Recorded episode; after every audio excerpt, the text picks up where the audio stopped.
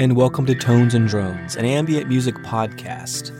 I'm Jason Miller, and Tones and Drones is produced in the studios of 91.3 KVOU. The music you're listening to now is from the band Interpol from their 2002 album Turn on the Bright Lights, a song called The New. The intro of the song features bassist Carlos Dengler, who was with the band until 2010 and left to pursue other interests, and one of those interests since then has been electronic music, ambient music, and he's going to be on the program today to talk about not just that transition from the world of rock music into electronic music and his passion for that music for, for many years, but also about the album Aqueduct.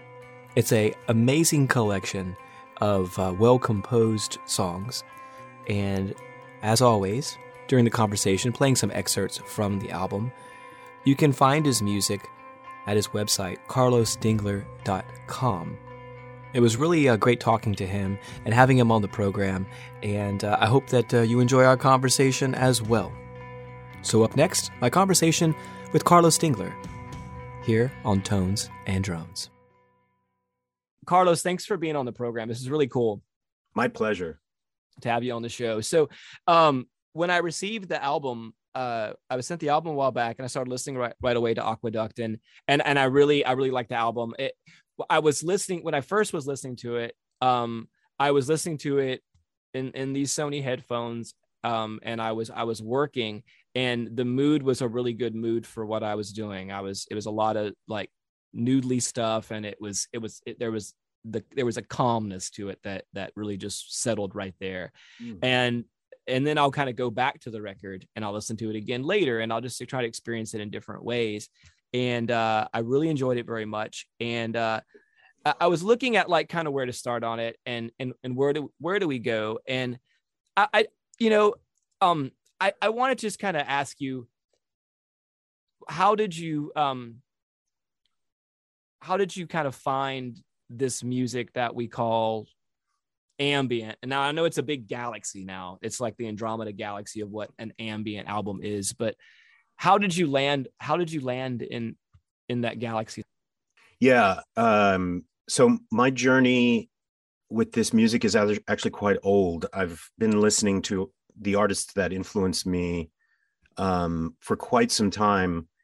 Um, it was really special for me to to to have Aqueduct played on the Stars End program, for example, because nice. that that program was pretty much what was responsible for me getting into ambient and new age in um, in the late 90s i used to just lay back in my bedroom and just bliss out for hours. I had never heard this kind of music before so it was kind of like this gift that was just coming my way every saturday night. It was such a such a just a beautiful powerful experience. Then i went to college in new york and i kind of brought that energy with me uh, started a college ra- uh, radio show at NYU. Um, it was called, and then I got really into goth music. And okay. Just, okay. Cool. So, so, it really took like this dark ambient, like ethereal goth um, sort of turn. Um, because I was in New York City and the club scene was really vibrant back then. So I just was clubbing a lot, but still wanting to kind of engage with this energy field, like the the much more meditative aspect of it, just with a really dark edge. But I I took the Stars End energy with me. I met Sam during that time. I actually had him on my show. Oh, uh, cool. Way, way, back when. Yeah. Okay. Um, so and then it's just really weird because I really just kind of pocketed the, mu- the the music for a very long time because then I got more and more involved in the New York club scene specifically the rock scene. And then I helped form Interpol, and then Interpol took off, you know. Sure. And so a lot of and and I kept DJing, but now it was much more like dance music, really, and sort of electro and post punk oriented uh, dance floor music, plus also playing in this uh, very large band.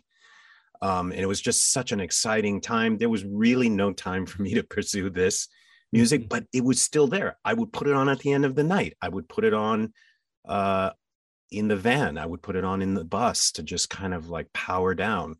And that's when I really discovered that this music really it offers like a it offers a different way to engage with music than than what we um, are accustomed to normally in the pop world.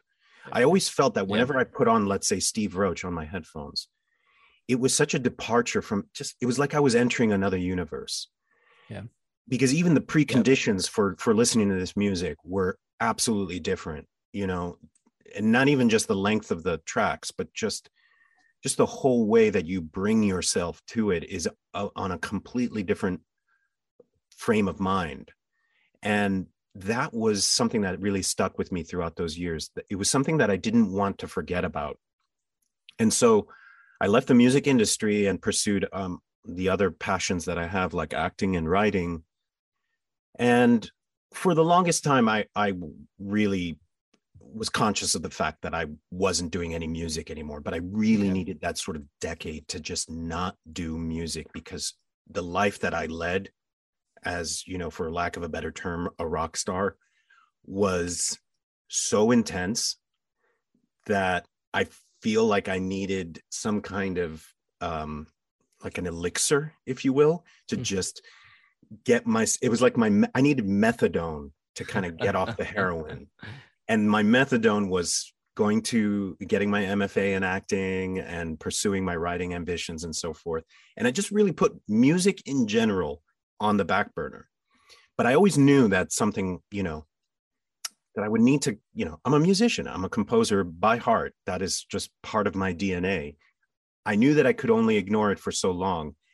And like with many um, many musicians, the pandemic really just accelerated what would have been happening anyway. Okay. Got all my my old gear, uh, dusted off my old gear, got it out of storage, updated my programs, updated my computer, so on and so forth. And then it just it just felt like a natural calling for me to return to this music that had been with me this whole time and because i you know there was a time when i was Mm, you could say that I had an ambition to be a film score composer. Okay, sure. And because I also sure. listened to a lot of classical music, that that that that very much informed um, any kind of non-rock pursuits in music, right? classical, yeah. Which classical yeah. ambient? If if somebody had to just throw out a genre that ambient probably comes from, is probably classical and then the synthesizers came out. You know, I always feel yeah, some of that music is very ambient. You know. Oh, certainly. Spacious. I mean, a lot of Debussy is is very ambient. A lot of uh, yeah. uh, Messiaen is ambient. Um, yeah. Minimalism itself is you could make a case. Uh, yeah. As a type of ambient music. Sure um, a lot of the experimentation that people like uh, La Monte Young, for example, were doing with like their 12 hour long music sets, you know, their happenings in the in the countercultural revolution in New York City, that that similarly offered this different way to engage with music that I'm that I that attracted me so much to it. Um, and with the classical, I just because I was so involved in like you know the you know a somewhat for lack of a better term la oriented kind of industry which yeah. rock rock and pop music is. It came it became kind of natural for me to want to be a film score composer. It was like a natural way for me to just sort of try to graduate to another level because i did i wasn't very comfortable as a rock person. I, it, it, there was there were some real severe limits there for me in terms of longevity and and just my willingness to to participate in what you know needed to be participated in mm. to uh, make that a viable life so i was looking for other ways to express myself musically film scoring became one of those but um, i think now i just realized that uh, especially film scoring itself is such a capitalist venture as well mm-hmm. that I, I just yeah. sort of soured on it for lack of a better term and now with the pandemic coming up and sort of asking myself this question well what am i going to do right now? What is the music that m- is most important to me? What what do i feel called upon to contribute to this genre? Um and it wasn't film scoring it certainly wasn't rock. It, it was this. It was there was something unsaid within me from all of these years of being exposed to this just absolutely wonderful transcendental sound that I feel felt compelled to uh, contribute to that and that brought me to aqueduct that brought me to this album that brought me to um spend you know hours upon hours throughout the pandemic uh you know re-engaging with this passion of mine. Well it's uh well i hear a lot of strings string influence in the album. And so i was you know when you I said love that, my strings. I was going to ask you if you had aspirations, interest in in the world of film music, which which if somebody doesn't listen to a lot of the ambient music, they might just like classical music, they may go, that's movie music. You know, it's like, but but I heard a lot of the strings and I, I wanted to ask that. So you answered that question I was like, okay, so you you you appreciate a good string arrangement, oh my god a yes good orchestral set. i mean look at if you break down any Arvo Pärt piece, or even just to kind of maybe offer something that's a little perhaps better known, um, is Sure. Samuel Barber's Adagio for strings. is a- Mhm. Classic example of how when you orchestrate a Mhm. string section, just the the heights that it can actually take you to. yeah. I mean, that piece is Mm. the the eh, the adagio for strings has been i mean it's a it's a proto ambient piece my gosh i mean I, like I definitely, you know, definitely. william orbit like messed with that piece years ago and his piece Oh in yeah, the I modern haven't seen that. Style. It's, it's an album by william orbit called pieces in the modern style in which he applies some ambient natures to classical music it's really cool like a two Hmm. album double album oh, I'll and, like- check that out. but you mentioned Arvo Pärt, which I I I I, love his music so much, and I like when and I he he's on Hearts of Space. You know, I mean, my really? gosh, yeah, they use him when they do. Oh, sure. work. Yeah, and, yeah, yeah. And yeah, Stephen yeah. Hill always gets to go. I had to interview Stephen Hill, so uh, if he, I don't know if he listens to this, but always like he's like Estonian composer Arvo Pärt. I just like the way he says the contemplative music of Estonian composer, and then you know, and and, and, where's Estonia? You know, and you look at Estonia and you go, that's exactly where Arvo Pärt is from. Um, that is what he looks at when he makes this music.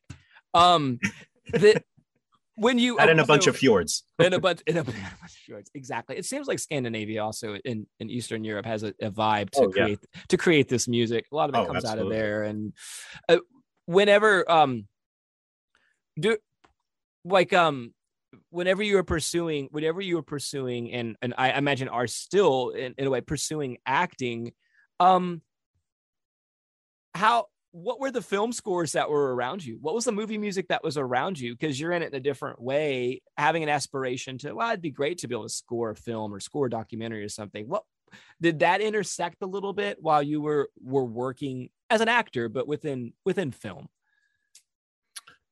Um, well, hearing uh, the music later on, right? so for me the journey was more that i i discovered acting or i discovered my desire for acting somewhat concomitantly with my desire to to to to score for film Okay, cool. and there's always been this kind of uh, schizophrenia with me with regard to that because it's very it's not very common at all for someone i think I, it, it involves two very different workflows to be a film score composer and to be an actor it's not very often that you can put those two two those two things together and they're also very very demanding uh enterprises. So if you dedicate yourself to one chances are you're not going to really have much time to dedicate yourself uh to the other. So uh, what i would do is i'd go through phases.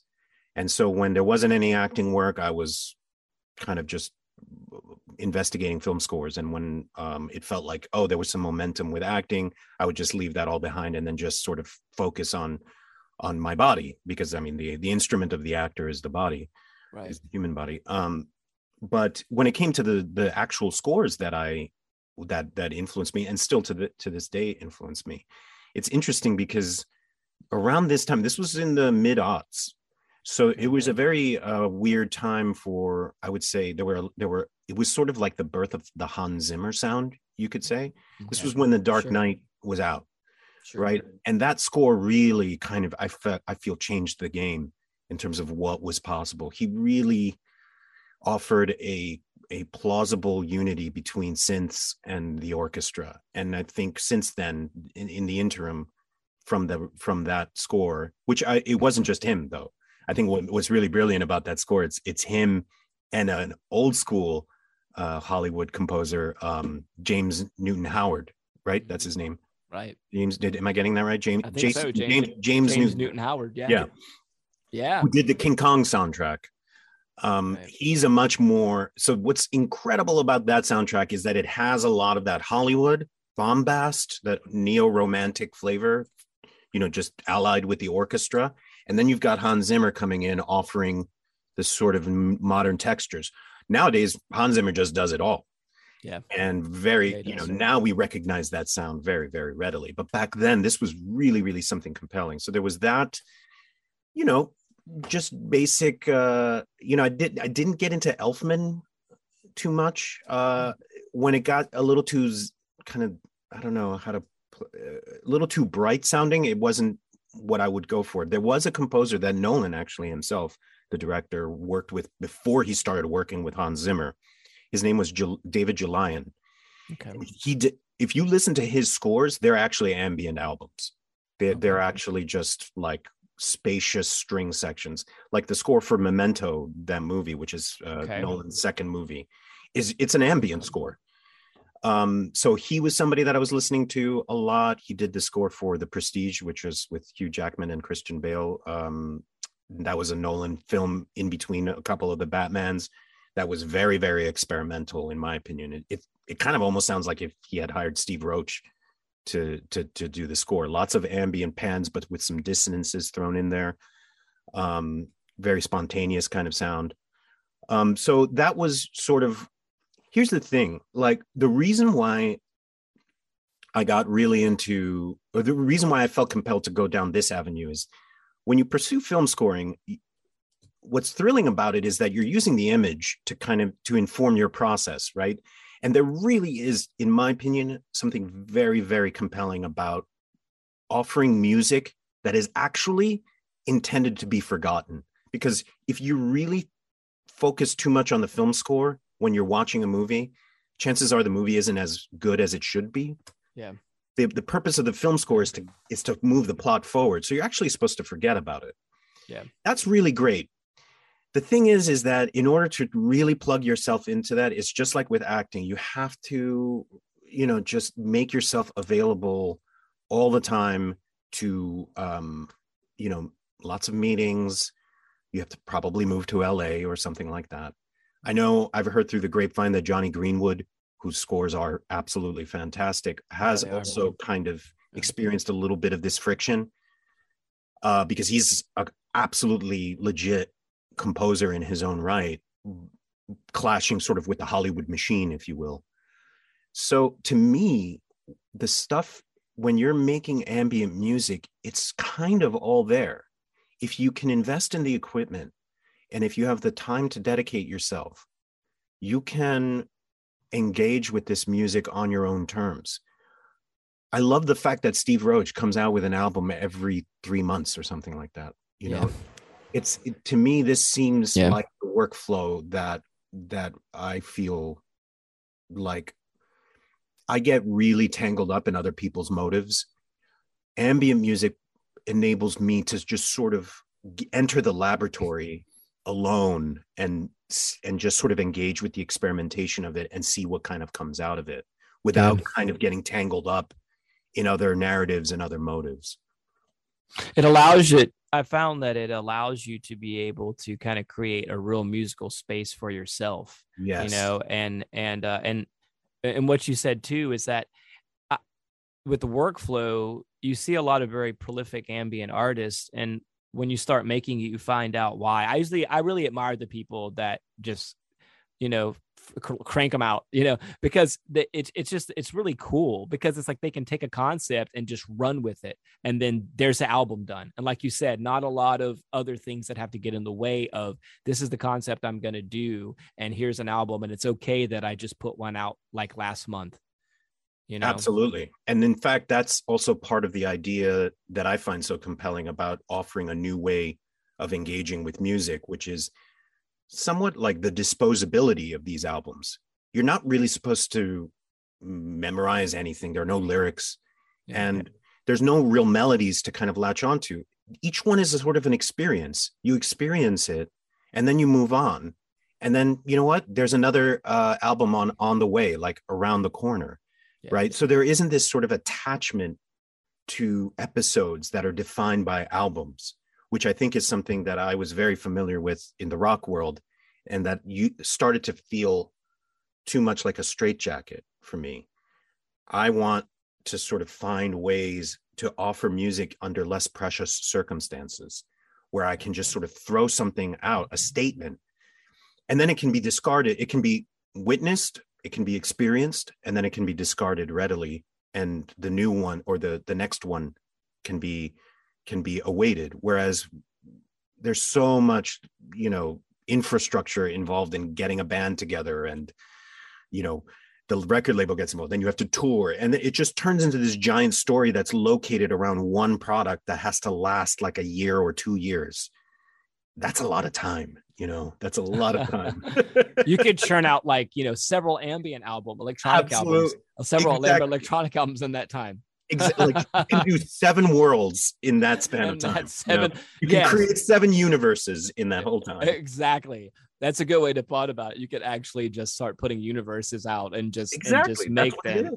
Yeah. And and no concept is no concept is out of place. There's exactly. none that's like, oh, that's that's too heady. It's like I'm doing an electronic ambient interpretation of this. It's not too heady. I can go anywhere I want to. Absolutely. And and and, and lean on that. You mm. know, um, the I wanted to ask you this question. I got I got the countdown at eight minutes. My goodness. But I wanted to ask you this question based on what you said about the the film. That's not eight minutes. Sorry to cut you out. That's not eight minutes for the interview. That's just eight minutes to before we have to reboot. Or... If we have to reboot, yeah, we have to reboot the interview. Yeah, well, we're gonna we're working on getting it back to where it's like it doesn't stop. Um, you know, it, 40 minutes is a decent ambient song length. You know, 40 minutes is that's, a, that's one Pete Roach track. That's one of his tracks, the one immersion track. Yeah. Um, you know, the um um well, I tell you what we'll we'll do. It's like it's like seven minutes in. Um and um uh, so do I have time for a question or not? But um, I'll just tell you kind of where what I wanted to ask next, and then we can just reboot it, and that's fine. Um, well, what it brought me to is um, and I'm recording this, that's fine. But what what I brought it to when you said about you know a movie, if the score demands you too much in, in a movie, right, it can take you out of the movie, and and uh and and for you know saying pop pop rock, rock and the other movies they got to engage you. I mean yeah you can have it in the background while you know you're doing something else that's fine but it's trying to get your attention. It, it is. I mean it's like in in four minutes. Um and when describing the music when i was reading the the music with the release and and describing the the, the passive sounds they associated with someone like Steve Roach and going back to Brian Eno's, you know, can give as much attention as you want or at least attention. And then new age, um, uh, which I've embraced the term. Um, Oh, have I. As, as, very as very active because it's getting your attention. It's some of them are trying to apply like a sound healing to you, so you better tune in um, to that. You know the sound baths and things like that, um, and and listening to that and approaching music that way.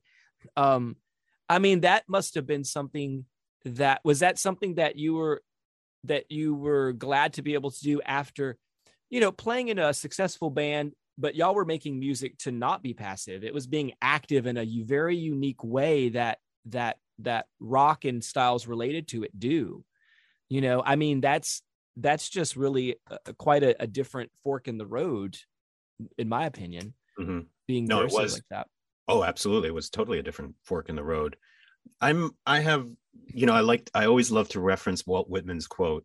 Uh, I believe it's in from Leaves of Grass. Um, you, I, am paraphrasing here, but it's you. Oh, you say that I contradict myself. Well, then, so let me contradict myself. I am multi. I am made of multitudes, mm. and it's such a way to express how com- complicated the human experience is. I always like to reference that because I have to, because my life has been so full of these forks. And for me, the irony of the success that I encountered in um, in Interpol is is the is that that was really never that was a fork that I took for very real reasons, for necessary reasons, but they were particular reasons, very different types of reasons than, for example, why I'm engaging with this music now mm. the, the I'm engaging with ambient right now. It's been in my soul for a long time, as I said before.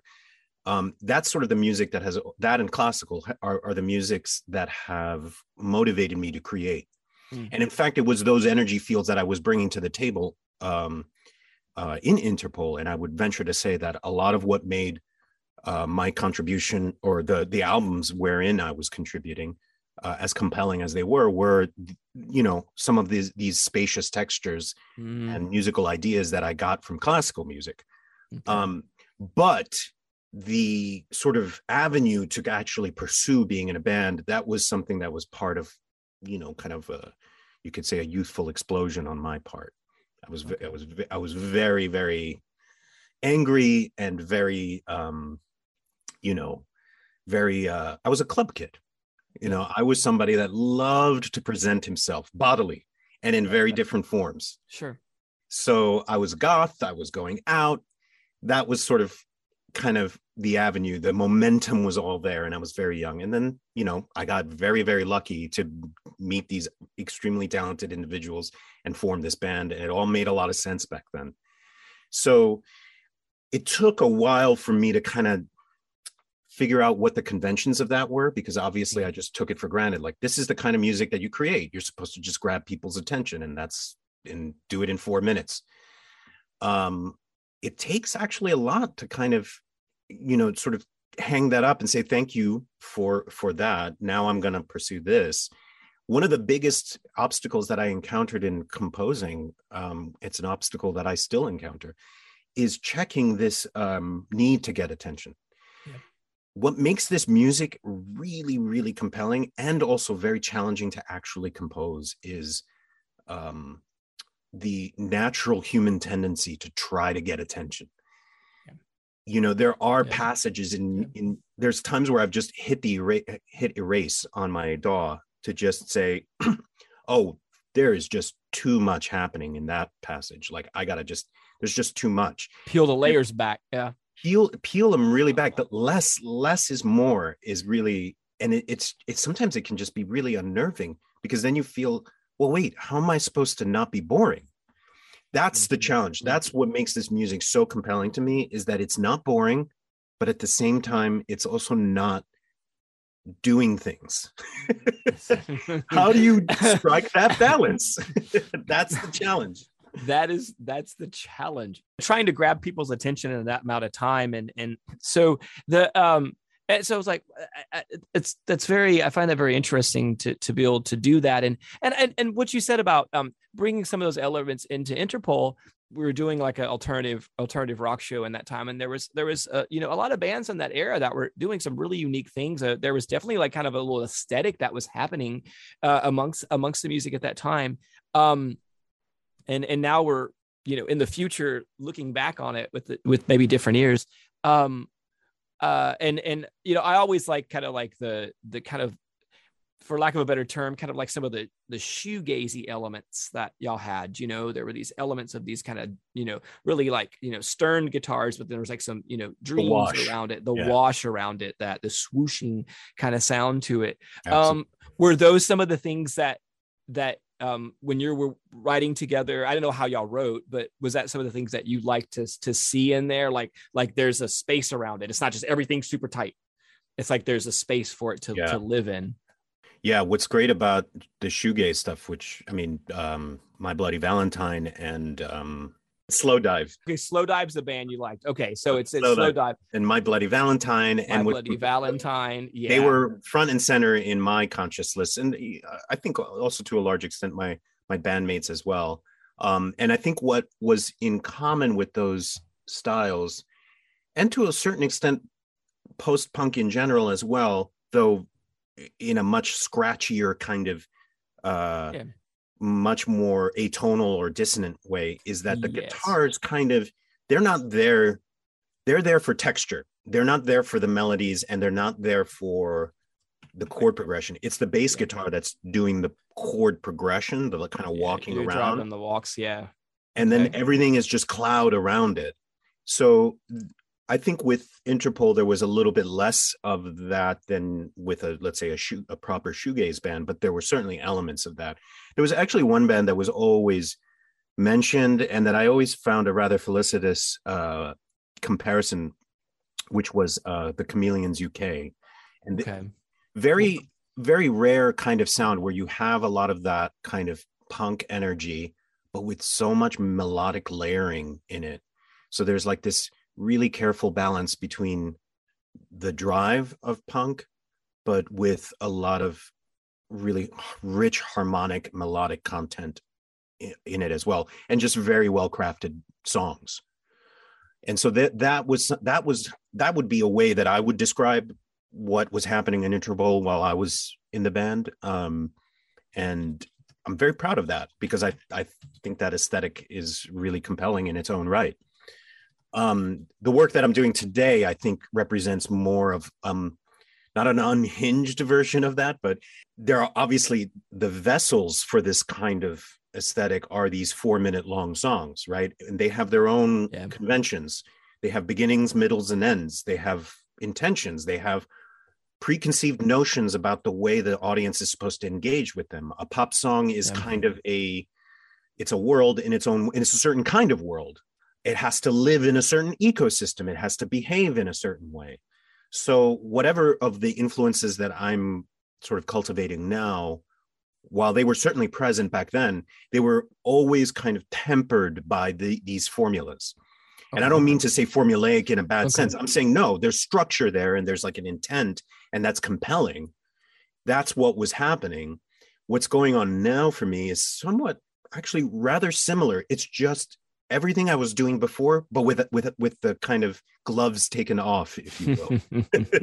I get to ramble on for 10 minutes now, only with keyboards. no guitars to answer to, no pop song structures to to to obey. adhere to. Oh, isn't that liberating that you don't have to use chord progressions and like find out the right order? I feel free. You take an Interpol song and it, uh, that had a lot of space in it, take out the drums, bass, and guitar, and have That's kind of maybe that's kind of what's happening. you know, it's um. uh, Yeah, turn on the bright lights is like the first one I went to. That's the first time I went to. I just Sure. went back to the beginning and stuff like that because I wanted to listen to the bands. But yeah, they strip it away and then here's what was around it. Um, like okay, so um, but I want to get into some of the tracks on the album, but I wanted Mhm. to ask you about a bassist going into to this music. Did you try uh and have tried like uh well, how, how can I put bass in? Like Mhm. was that something that that that you've looked at? absolutely. Um, in fact, one of the things that happened for me when with with uh, Aqueduct, part of the liberatory nature of this effort was also kind of permitting myself to look at the bass guitar as an instrument that was part of my story. Cool. because for the longest time I have been trying to to kind of erase it, uh, and that's more of a kind of like a psychological therapeutic idea that I've discovered in therapy, and and also something that I'm going to be speaking a lot about um, when I write my essay collection and so forth. But the long and short of it is that I'm a guitarist, I guess you could say by not by trade, but by vocation. I don't know exactly. I mean, I took I, I started out as a guitarist when I was a teenager, and I was very much into heavy metal. Okay, cool. And then I put it put it down. You know, the grunge revolution kind of made that embarrassing, and then I just kind of was like, I want to go to school. I want to be a serious guy. I'm not going to be a metalhead for the rest of my life. Blah blah blah blah blah. It- I- we were having a discussion about that recently. It uh, it it, it did make it a little bit. It did it did take some of those bands and they got shoved aside. Yeah, Oh, God. Guns Yeah. N' Roses and such. Um, wow, yeah. Yeah, so then I- kind of I put my guitar. I kind of hopped my guitar. yeah, fashion wise, it actually also Oh, of made God. it embarrassing. It was like all it took was one summer for for that not to to for spa- spandex was out like in one summer. You know.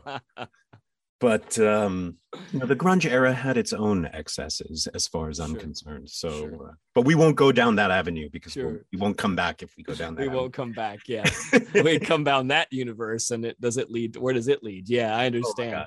Um, but yeah, so I put down. I just stopped playing music really, and I pursued um, my, uh, you know, I wanted to get a philosophy degree, and I wanted to be a philosophy professor. But then, you know, I moved to New York, and then of course everything got you know shifted in in that climate i was still had these urges and i still wanted to be seen and so forth and i discovered the clubs and all of that and um, it just so happened that when i met uh, my former bandmates uh, way back when in the late 90s they needed a bass guitarist and because i was very sort of available and wanted to just experiment and try everything i said yeah sure why not Yeah. I wasn't a bass guitarist i was a Okay. guitarist Did you play keys? Did you play synths and stuff around then? and i did play the synths but live Okay. live i didn't do that because i wanted to play the bass guitar because the bass became such an important contribution to the you know any the, the keyboards were always very much in the background Yeah. um Okay. so really we could just hire people to to perform those parts live i did them on the albums but in to be quite honest with you the keys the keyboard is sort of where my spiritual home is. That's Okay. sort of where i i go to the piano before i go to anything else. To me the bass guitar is just um it's just one of the instruments that i know how to play. I consider myself much more of a multi-instrumentalist than a bass guitarist per se.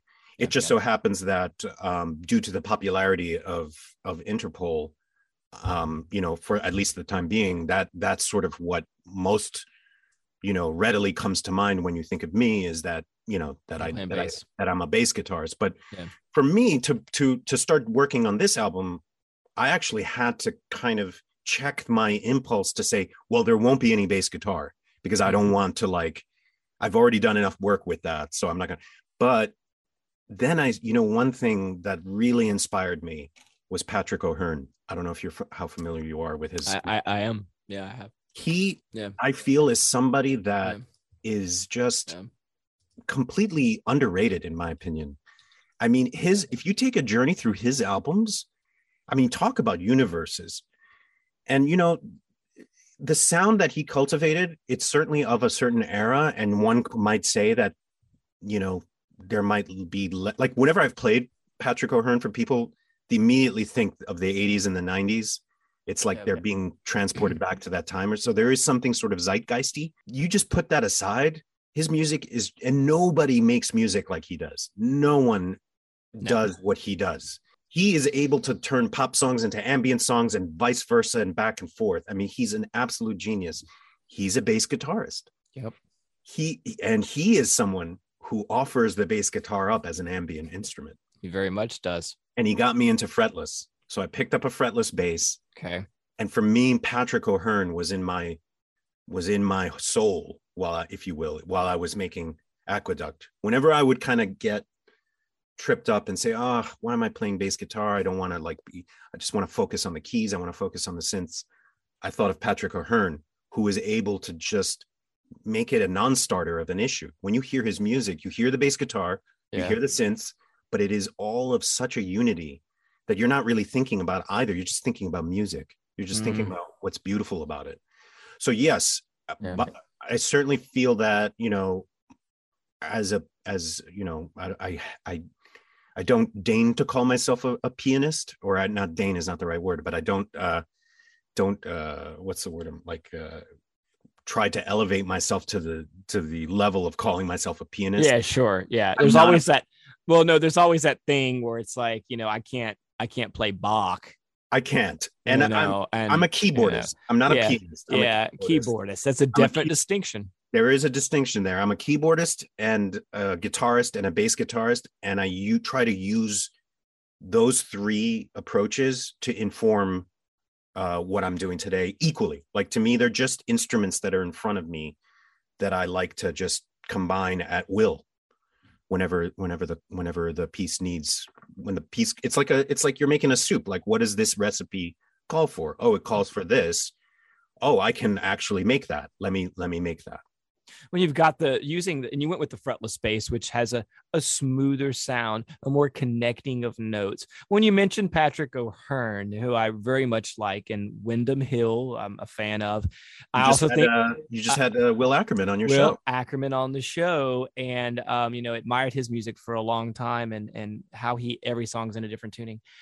And you mentioned that Patrick O'Hearn's so great, the smooth connections of at the melodic functions of the fretless bass, and I also think of Michael Manring, who also Mhm. was on Windham Hill Records Mhm. too, who would do this melodic bass You know, I actually interviewed someone that Michael Manring was on his album, but I, I think of him. You maybe think of him too, like label mates for a while on Windham Hill, Patrick O'Hearn and Michael mm-hmm. Manring. You know, mm-hmm. um, and uh, and and that now now saying saying saying that uh, you're a keyboardist um, on Aqueduct. Uh, what uh, what were some of the uh the synth the synths that you utilized? Were you utilizing a lot of you know uh, software type things? Uh was that what you were right then? And, and a mixture of both? What were you using to create the the synth uh sounds keyboard sounds?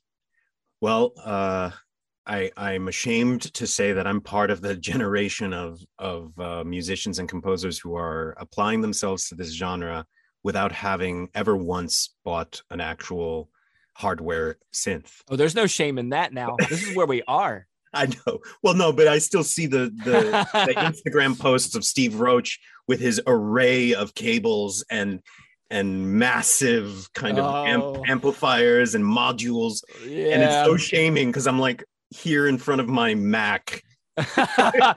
They're in the spaceship. I They're know. on the spaceship, and There's here I am. Oberheim and exactly. There's an Oberheim. And yeah. And here I am in my virtual reality, like pre- reality. pretending, like playing at the role of the synthesist, where they they are up there actually interacting with the machines.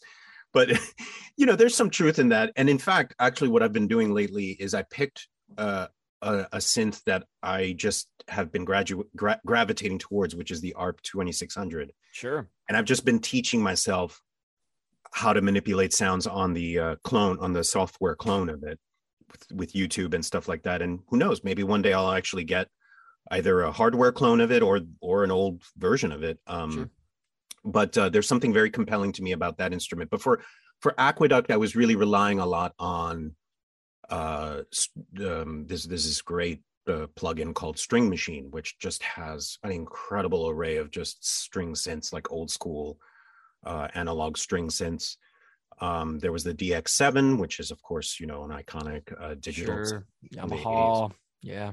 Yeah, and just you know, you're you're just your natural kind of go-to high-end software synths from native instruments and so forth, and yeah. that with Logic, I mean, we're just at a place today where to talk about, you know, anyone. I mean, literally anyone can create an ambient album in the box without if you just know enough about how to manipulate the sounds in the computer it it's mm-hmm. almost makes and because those companies all make some form of emulation of the old synths it's easy to get lost in their kind of presets and stuff which is yeah. why i feel like it's important to really start this is something that i'm engaging with right now is to really start learning about actual synthesis because actual synthesis enables you to kind of create songs from uh, sounds from from scratch.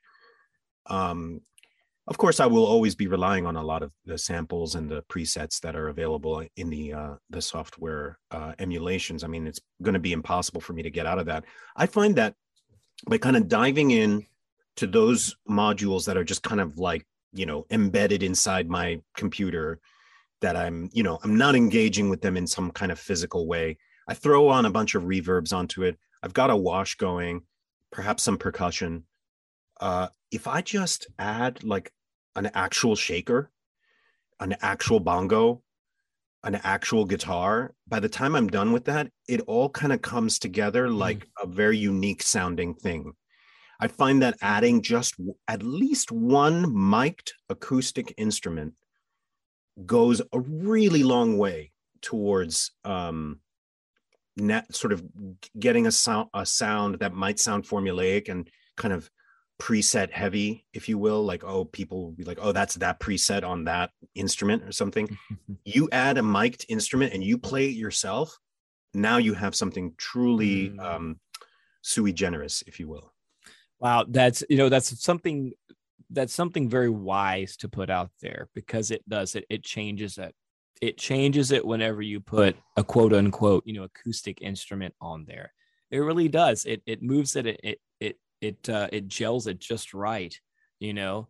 Well it's like looking at looking at track one uh caverna the track the first track you bring in you bring in a flute an actual that- flute, that is had a a guest a guest artist come in and put flute. Yes, which the great Keith what it was. Bonner. Yeah. Keith Bonner. Okay. He plays in a local orchestra over here uh, called the Riverside Symphony. Um, I met him through a friend, and we gelled really well. I actually have two more recordings of him, which I will be putting on my album that will be coming out later this year. Nice. But that one, the Caverna, I wrote the song around his performance. I basically just put down like a whole note D drone that just kept going, and it was, I just said, "Can let let's," and it was actually to get a mic check. So I said, "Just just lay down some improv over this drone, you know. Let's stay in this key and blah blah blah blah blah." And then I went back to those recordings. I said, "These are fantastic improvisations." And he mm-hmm. actually was very nervous about impro- improvisation because he's classically trained, and classically trained musicians are notoriously terrified of improvising. And I threw a bunch of improvisation at him, and he was like, "What?" But he's very interested in continuing to work, and we are going to continue to work together uh, for that very purpose.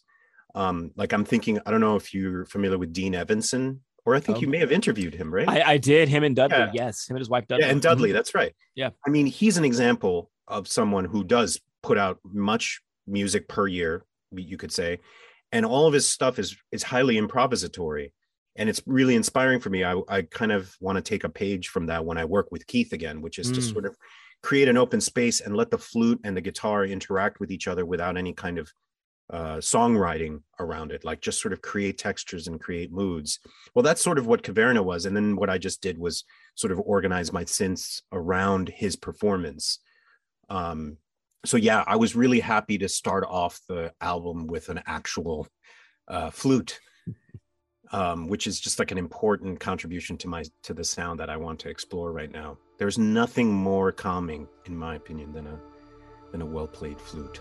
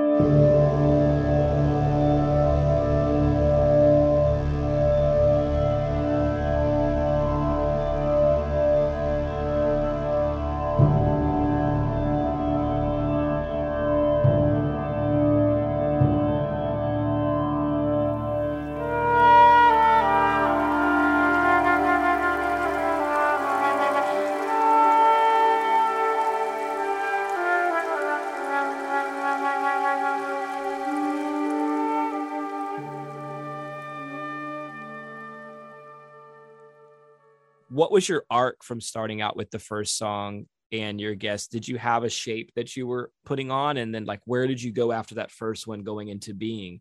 Um one of the things about this music is that if there's ever an album nowadays that needs to be taken as a whole piece of work from start to finish um it, it's electronic music. But um what was like you talk about about being and like where you were going from there. Um because after that you released the first track as its own. And so what was kind of the shape of the album coming out of out of the out of the cavern or Yes. in the cavern or staying in the cavern i don't know you, you can oh, talk it's about it. definitely definitely getting out of the cavern for Getting sure. out of the cow because I hear the nature sounds come in later. So you know, Yeah, the idea of the album is certainly something that is steadily losing kind of centrality in the way that we engage with music these days. yeah, I, I, I, I'm mourning it, you could say, because I certainly am a lover of the aesthetic of an album or the idea of an album, like this thing that you can use to sort of tell a story across um, a certain sequence of of music. But I, you know, people are engaging with music in very, very different ways uh, through technology today, and so, you know, life is about moving on. You know, so I'm I, I don't want to gainsay any kind of attempt to to change the way that we relate to music. It's not for my generation to to uh, to impose that upon the later generations. That being said, I'm a very firm believer in the album. I love thinking about what story I want to tell. I love albums that have sequences of tracks that are very mindful of you know which one why one should happen from the next this is definitely a holdover from the physical uh, interaction with media when you could sort of take a uh, an album and and also certainly the idea of flipping the side right? That's an act in the story right? Where the Yeah. the listener then suddenly takes a moment. I've always found that the first track on a side b has a certain relationship that is very similar across very different kinds of musics but it's a it's a i think it's a feature of this kind of way of telling a story in the same way that you know narratives in movies and in novels have their own kind of like formulas that they need to obey such as the hero's journey. I feel that when you listen to an album it also has its own kind of internal logic. And one of those logics is this idea of you flip the side and that first track on side b has some kind of it, it's just doing something that's that's different than than the other tracks if if Mm. it's done well um, and I would say that anywhere between like an Enya album and a Van Halen album has the same kind of like arc in that respect. It's just the content is very, very different. right. but um, but yes, so that's an example of how of what I love about the album, and it's certainly not a um, you know, this is we're talking about a, a virtually dead art form here, but whatever. This was something that felt I felt compelled to engage with with Aqueduct, and there's absolutely a story that's being told there, and I feel like what I was trying to go for with New Cambria, there's this to me it was the the the three tracks in the middle tracks three four and five new cambria Après Tout and then always light. Those are like Après Tout is sort of the valley between the two mountain peaks. New cambria is the first peak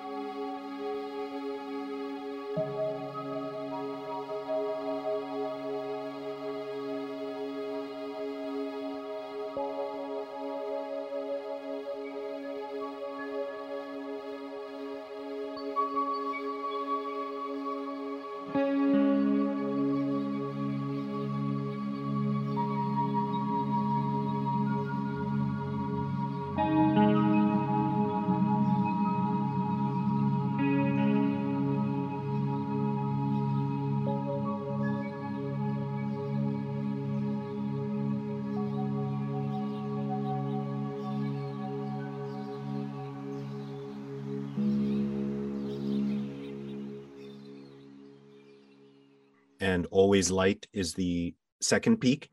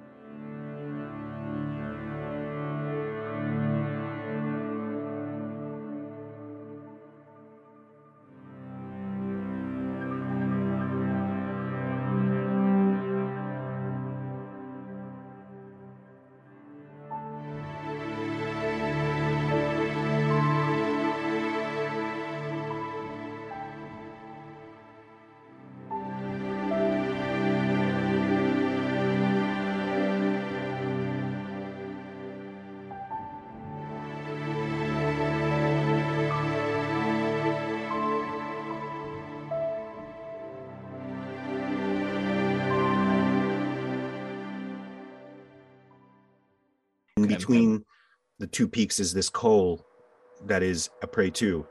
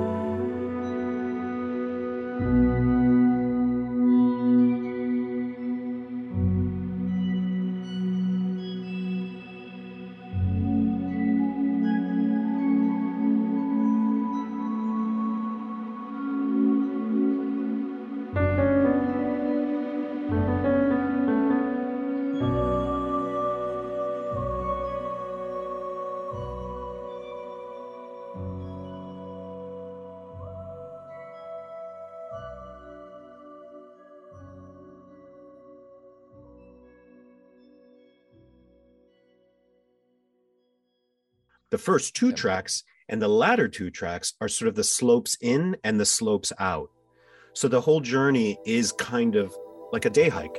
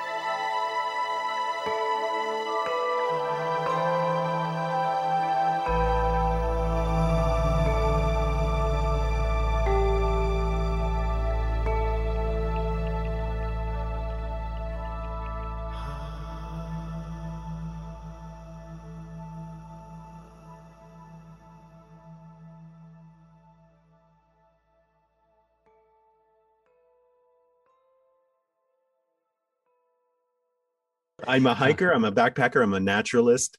And Okay. so that activity, that passion of mine informs my art very much. There is a kind of pace that you go through when you go on a day hike and you climb up a mountain and then you climb back down. There's like a whole kind of process to it.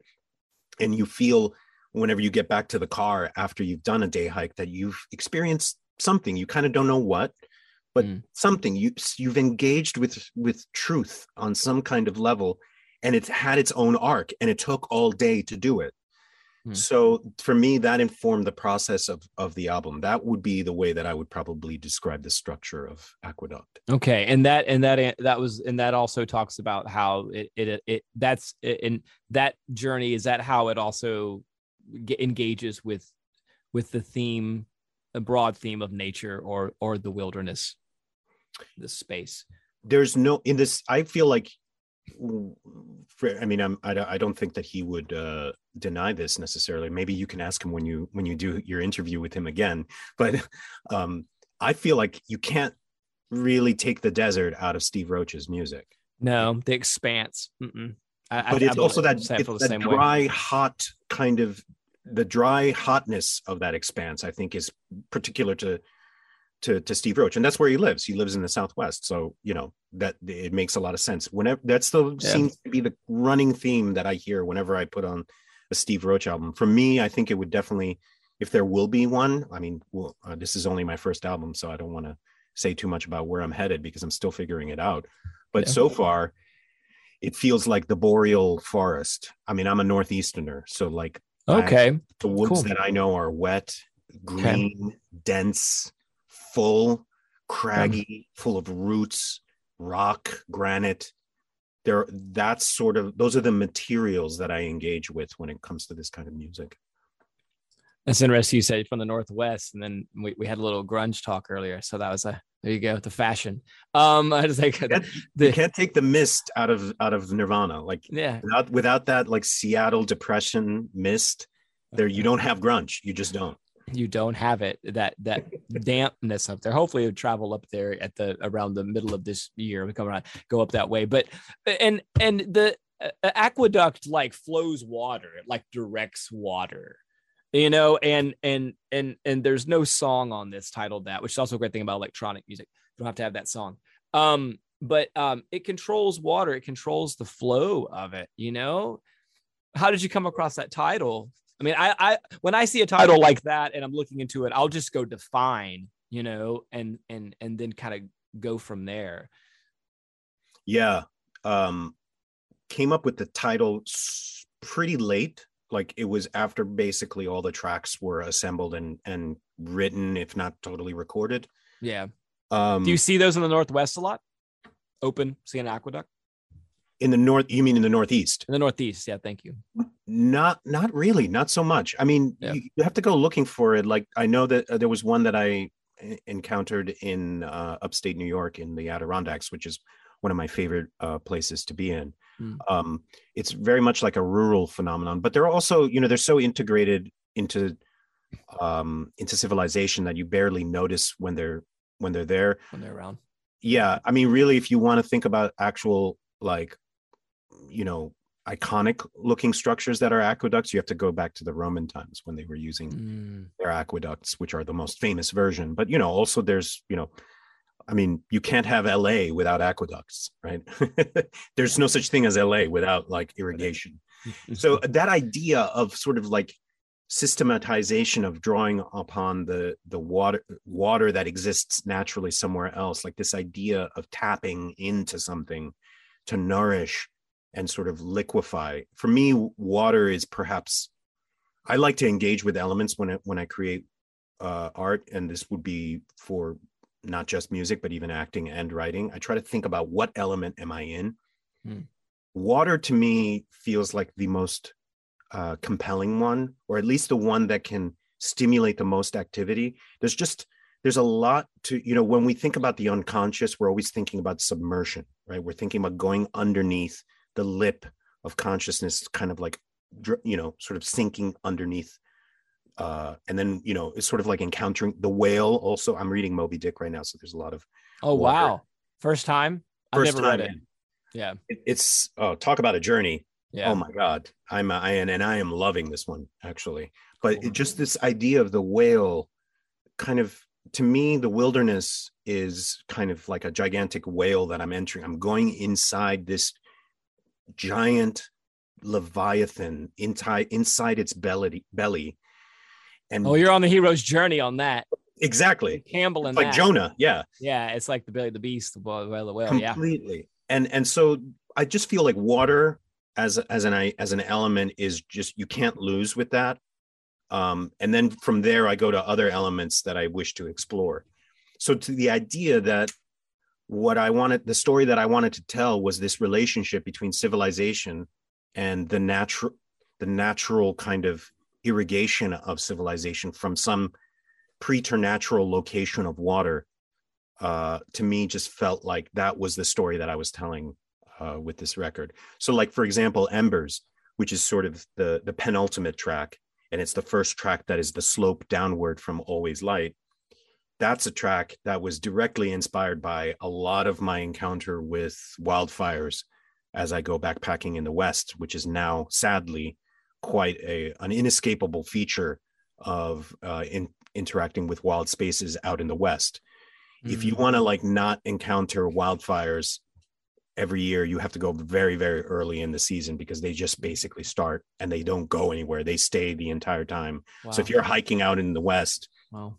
You're you're seeing you're seeing the haze and it's sad so embers to me is like an exploration of like the absence of water like what what happens when things are too dry um and in, and there is somewhat of a mournful aspect to that particular track so i kind of like think Yeah. about it as my sort of elegy for the uh, western woods Mm. That that's uh wow, it's just part of the season there now. That's it really is that's so sad. really that's really something to think about. Yeah, and then you know, and then there's that the notion that the earth, what will be taken from the earth as it gets warmer is the water won't exist. You know, it's like it'll be gone, it'll be boiled away, you know. Mhm.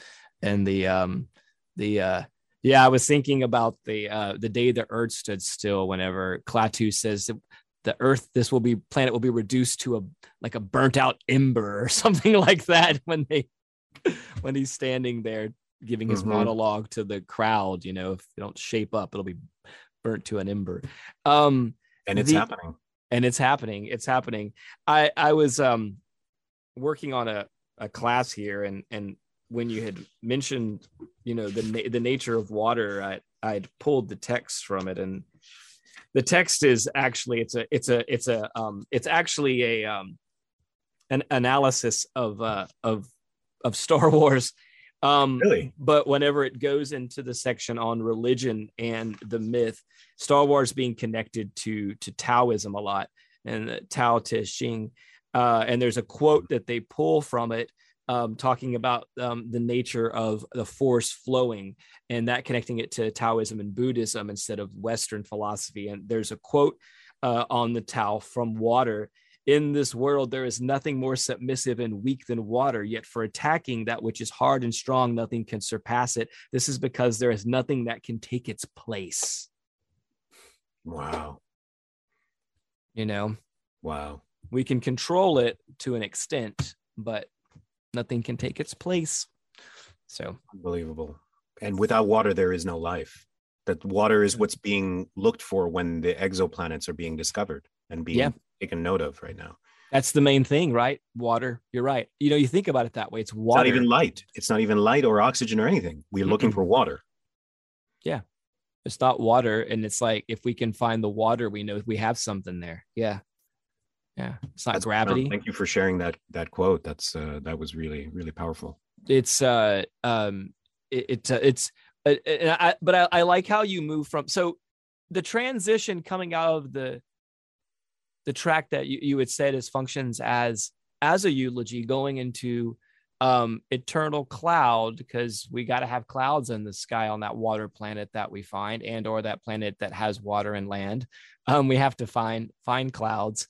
Um and uh, that's where you close in that's where you you wrap the album up. Just this you wrap this universe up, right? Before you, you go for the next one. Well, it's the Um, opposite of you know. Caverna, right? Caverna's down in the depths. It's inside a cave. It's inside this sort of place where you encounter the shadow of the soul. The eternal cloud is sort of the transfiguration into heaven. Mm, okay, okay, down below to the top from uh, below at the yeah top, yeah. yeah that passing passing through that.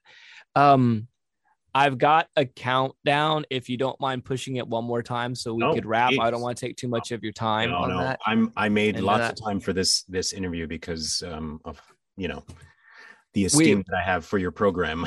Thank, I- thanks I- so I- much for have to- listening in, Oh yeah, I, have really to tell you, appreciate the that. company that I'm in in this is just it's a true honor to be on this show because I was looking through the people that you've had on and I just was saying, what Erik Wøllo, what David Helpling, what Sam Rosenthal, what Steve Roach, what Robert Rich. These are all the people that I listen to. so it's such a treat.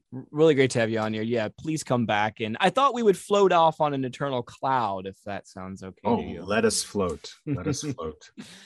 Thank you, Carlos. Good You're to welcome. meet Thank, you. thank you. Good, great to and meet you, talk. Jason. Thank you for having me on. It was a real honor. You're very welcome. Honor. Yeah, look forward to the next time.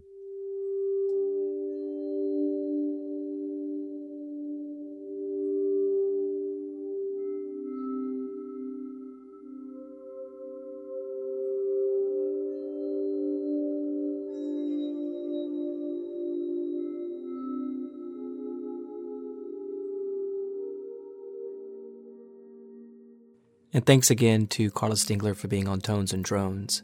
Closing the show with the song Eternal Cloud. The album is called Aqueduct. You can find out more information at his website, carlosdengler.com. Tones and Drones is produced in the studios of 91.3 KVLU. More about the station at kvlu.org. And you can find the program on the major podcast platforms, also on the NPR One app. As always, thank you for listening to Tones and Drones, and may music bring you peace and joy.